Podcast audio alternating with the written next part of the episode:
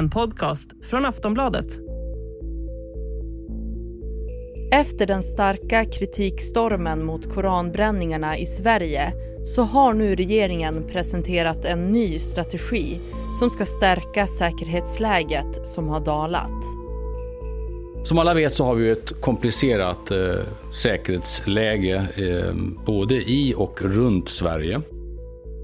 Ja, under pressträffen i tisdags sa statsminister Ulf Kristersson att regeringen har daglig kontakt med underrättelsetjänster på grund av läget i Sverige som han tidigare beskrivit som det allvarligaste sedan andra världskriget. Förutom ilskan mot koranbränningarna så nämnde han bland annat desinformationskampanjer och Rysslands invasion i Ukraina som andra faktorer. Och både Ulf Kristersson och justitieministern Gunnar Strömmer pratade om de nya åtgärderna som ska förbättra säkerheten för svenska medborgare. Till exempel så anser regeringen att det finns ett ökat behov av att få mer information om vilka människor som söker sig till Sverige. Och de vill intensifiera den inre gränskontrollen. Och syftet med det här regeringsuppdraget är alltså att stärka polisens arbete och därmed bättre kunna förebygga hot mot ehm, eh, den inre säkerheten. Så sa Gunnar Strömmer under pressträffen. Och ett beslut gällande kontrollerna väntas komma idag. Så vilka åtgärder kommer regeringen att införa för att skydda den svenska befolkningen? Kan det bli en ändring i ordningslagen efter det pressade läget? Och hur ser hotbilden ut mot Sverige? Det ska vi prata om i det här avsnittet av Aftonbladet Daily. Jag heter Ellen Lundström. Gäst är terrorforskaren Hans Brun. Hans, vad är det för typ av hot mot Sverige som det handlar om just nu? Ja, vi har en mix av olika hot och egentligen har vi haft de här hoten under en längre tid och nu har det kulminerat lite. Det har skorpat till sig lite kan man säga. Och mycket av den här försämringen handlar om eh, kriget i Ukraina. Som, som, det är ett stort krig i vårt närområde. Där vi också har eh, tagit parti för Ukraina som vi stöttar politiskt, ekonomiskt och dessutom med militär utrustning. Och det här är förstås ett problem för Ryssland som måste hantera det på något sätt. Så det har lett till ett eh, försämrat säkerhetsläge redan där.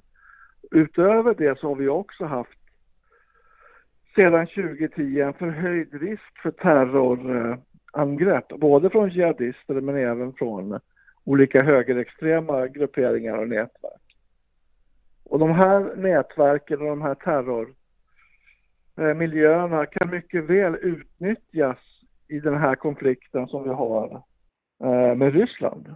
Det här är någonting som olika stormakter har använt sig av under längre tid. Att man använder olika typer av ombud, sådana här proxies som det kallas för på engelska, för att nå säkerhetspolitiska mål utan att för den sakens skull gå i öppen konflikt med ett annat land.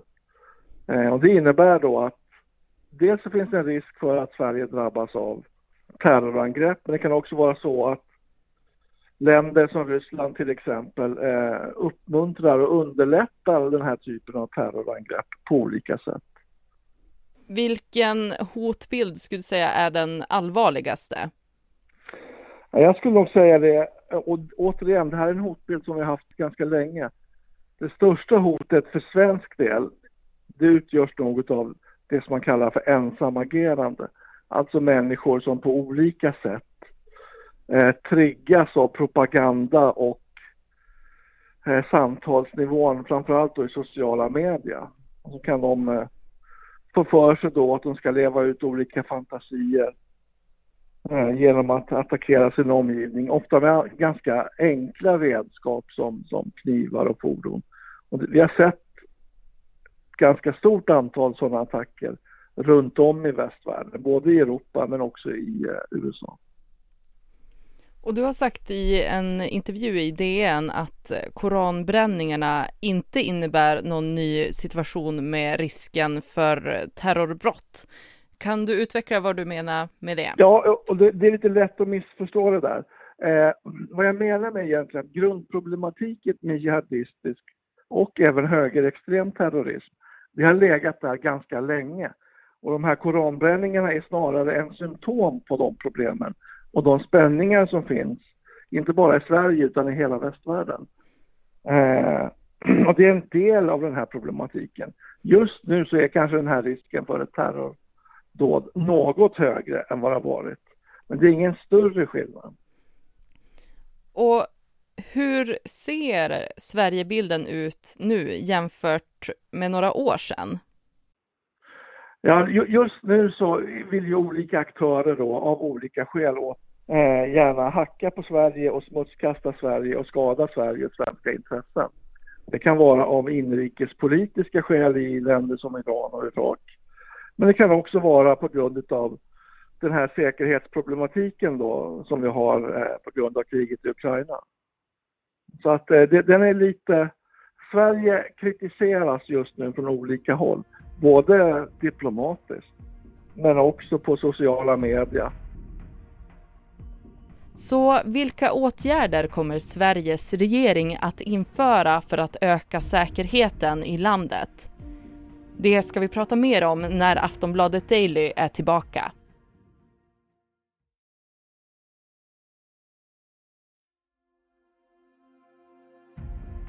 Vad är det för åtgärder som ska införas för att skydda människor i Sverige? Ja, man ska bland annat då använda sig av någonting som kallas för inre säkerhet, inre gränskontroller. I och med att vi gick med i eh, EU så, så har man också accepterat de här fyra friheterna, alltså rörelsefrihet då, för människor, för kapital, för tjänster och så vidare. Och det innebär att man får inte sätta upp hinder för den här rörligheten hur som helst. Sen finns det vissa undantag med tanke på rikets säkerhet till exempel och exceptionella situationer. Eh, och det är det man gör nu och man försöker helt enkelt göra det något svårare att ta sig in obemärkt i Sverige om man har ont eh, uppsåt. Hur kan kontrollerna förändras? Ja, det kan exempelvis vara, eh, jag hittar bara på nu, det här är ett exempel, det är ingenting som jag vet om man kommer att göra exakt så här eller inte. Men man kanske tar lite flera slumpmässiga stickprovskontroller vid olika gränsövergångar. Eh, vid färjelägen, vid Öresundsbron, eh, i olika hamnar till exempel. Och statsminister Ulf Kristersson sa under presskonferensen att det är extremt viktigt att stoppa farliga människor från att komma till Sverige. Vilka människor är det som han pratar om då?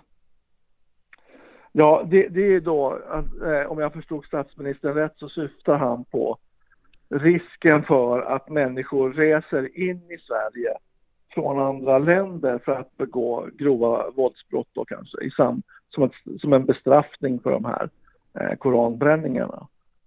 Du var inne på det tidigare, för ett hot som många, inklusive du, lyfter fram är ju ensamagerade, radikaliserade personer. Vad kan göras för att stoppa eller förhindra den typen av hot? Ja, det där är ett ganska svårt problem eftersom det är väldigt knepigt att i tid upptäcka de här personerna och i praktiken så är man, ja, man har vissa analystekniker för att hitta dem som, som kan funka. Men man är också väldigt beroende av den här personens familj och omgivning. Det händer faktiskt, det har hänt även i Sverige, att anhöriga kontaktar myndigheterna och slår larm för att de är oroliga över en nära vän eller anhörig som har börjat eh, bete sig lite märkligt. Men jag tror faktiskt, och det här är väldigt viktigt att lyfta, för man tenderar att glömma bort det. Jag tror att det är väldigt viktigt att man gör satsningar på barn och ungdomspsykiatri så att man kan fånga upp den här minoriteten av personer så tidigt som möjligt. För det är nämligen så här att väldigt många av dem som är ensamagerande och begår allvarliga våldsbrott, de har också en, en eh, psykisk problematik. De hade kanske kunnat eh, undvika det här brottet om de hade fått hjälp och stöd i tid. Och på grund av det försämrade säkerhetsläget så överväger nu regeringen en ändring i ordningslagen utan att inskränka yttrandefriheten. Vad kan det innebära rent konkret? Ja, det, det, det kan då, om jag, vi har inte sett något förslag än, utan det här är någonting som man diskuterar bara. Och det innebär då, eftersom yttrandefrihet är en grundlagsskyddad rättighet, så kan den inte inskränkas hur som helst. Det är en ganska lång och knepig process att göra det. Men vad man kan göra, det är att inom ramen för grundlagarna så kan man uppdatera vanlig lagstiftning. Ordningslagen är ett exempel på sån lagstiftning som skulle kunna uppdateras. Vad man vill kunna göra eventuellt, det är att kunna ge polisen möjligheter att neka tillstånd till vissa typer utav eh, sammankomster och beteenden på vissa platser. Med hänsyn då till, till, eh, till ordningslagens regler. Utan man får kanske vara på någon annan plats. Det vill säga man ska, man ska inte kunna stå framför eh, en eh, muslimsk ambassad kanske och eh, elda Koranen utan man får vara på någon annan plats.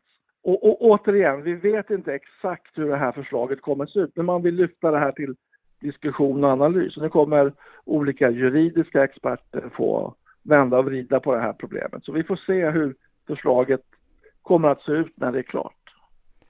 Så det fortfarande väldigt oklart, men hur sannolikt är det att något sånt skulle kunna gå igenom, som de här exemplen som du drog upp? Säg så här, om det är en vanlig lagändring som föreslås så krävs det egentligen bara ett eh, beslut av riksdagen, att du har majoritet för förslaget. Eh, så att det kan vara relativt enkelt, men det, det är en ganska lång process dit.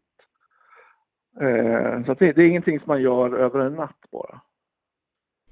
Och med säkerhetsläget i Sverige, kan det försämras ännu mer? Det kan det göra. Vi kan mycket väl få en höjning till den här höga nivån, en fyra som det heter. Där alltså risken för ett terrordåd i Sverige är hög. Man kan till och med gå upp till en femma om det finns en förestående eller överhängande risk för ett terrordåd i Sverige. Så det viktigaste och bästa man kan göra som privatperson det är att följa med i nyhetsbevakningen, hålla sig informerad. Och om det är så att myndigheterna kommer med specifika instruktioner, då tycker jag att man ska följa de instruktionerna. Och ytterligare en sak som är väldigt viktig att tänka på, det är att man inte sprider falska rykten eller rykten som man inte har en trovärdig källa till. För ryktespridning är ett väldigt effektivt sätt att skada Sverige, svenskar och svenska intressen. Det ska man passa sig för. Och finns det någonting man ska tänka på gällande ens eh, rörelsemönster? Nej, jag, jag, tycker man ska leva som vanligt. Man ska inte vara orolig. Eh, man ska alltid vara street smart, tycker jag. Vara medveten om vad som händer i sin omgivning. Jag tycker att man ska vara närvarande. Och observant helt enkelt. Och observant, ja. Och det gäller ju inte bara nu utan alltid. Och hur beredda är Sverige om läget skulle försämras? Ja, det är en väldigt bra fråga och det här är sånt som jag har jobbat med en hel del. Bland annat då tillsammans med polisen och eh, nu är det så här efter ett par skolskjutningar som man hade i Finland för ganska länge sedan eh, och sen då så fick vi Breiviks stora terrordåd i Norge 2011. På grund av de händelserna så har svensk polis sedan ja, åtminstone tio år tillbaka i tiden byggt upp en väldigt bra förmåga att hantera den här typen av problem. Så jag skulle säga faktiskt att när det gäller den polisiära biten så ligger Sverige i framkant i västvärlden. Man har tagit fram planering, man har tagit fram utrustning, man har tagit fram taktik eh, som gör att varje enskild polisman eller poliskvinna vet exakt vad hon eller han ska göra om det händer någonting. Och det här gäller från den enskilde polisen på gatan upp till rikspolisledningen och säkerhetspolisen som har sedan flera år tillbaka börjat arbeta tillsammans i stab som det heter. Eh, alltså en gemensam ledningsfunktion om det skulle hända någonting allvarligt. Och det här har fungerat riktigt bra. Vi såg det under eh, attacken 2017 på Drottninggatan och jag har sett det i andra sammanhang också. Vi har numera ett riktigt bra system på plats. Det säger terrorforskaren Hans Brun. Du har lyssnat på Aftonbladet Daily med mig, Ellen Lundström.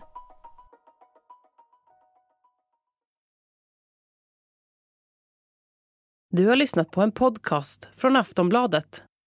Ansvarig utgivare är Lena K Samuelsson.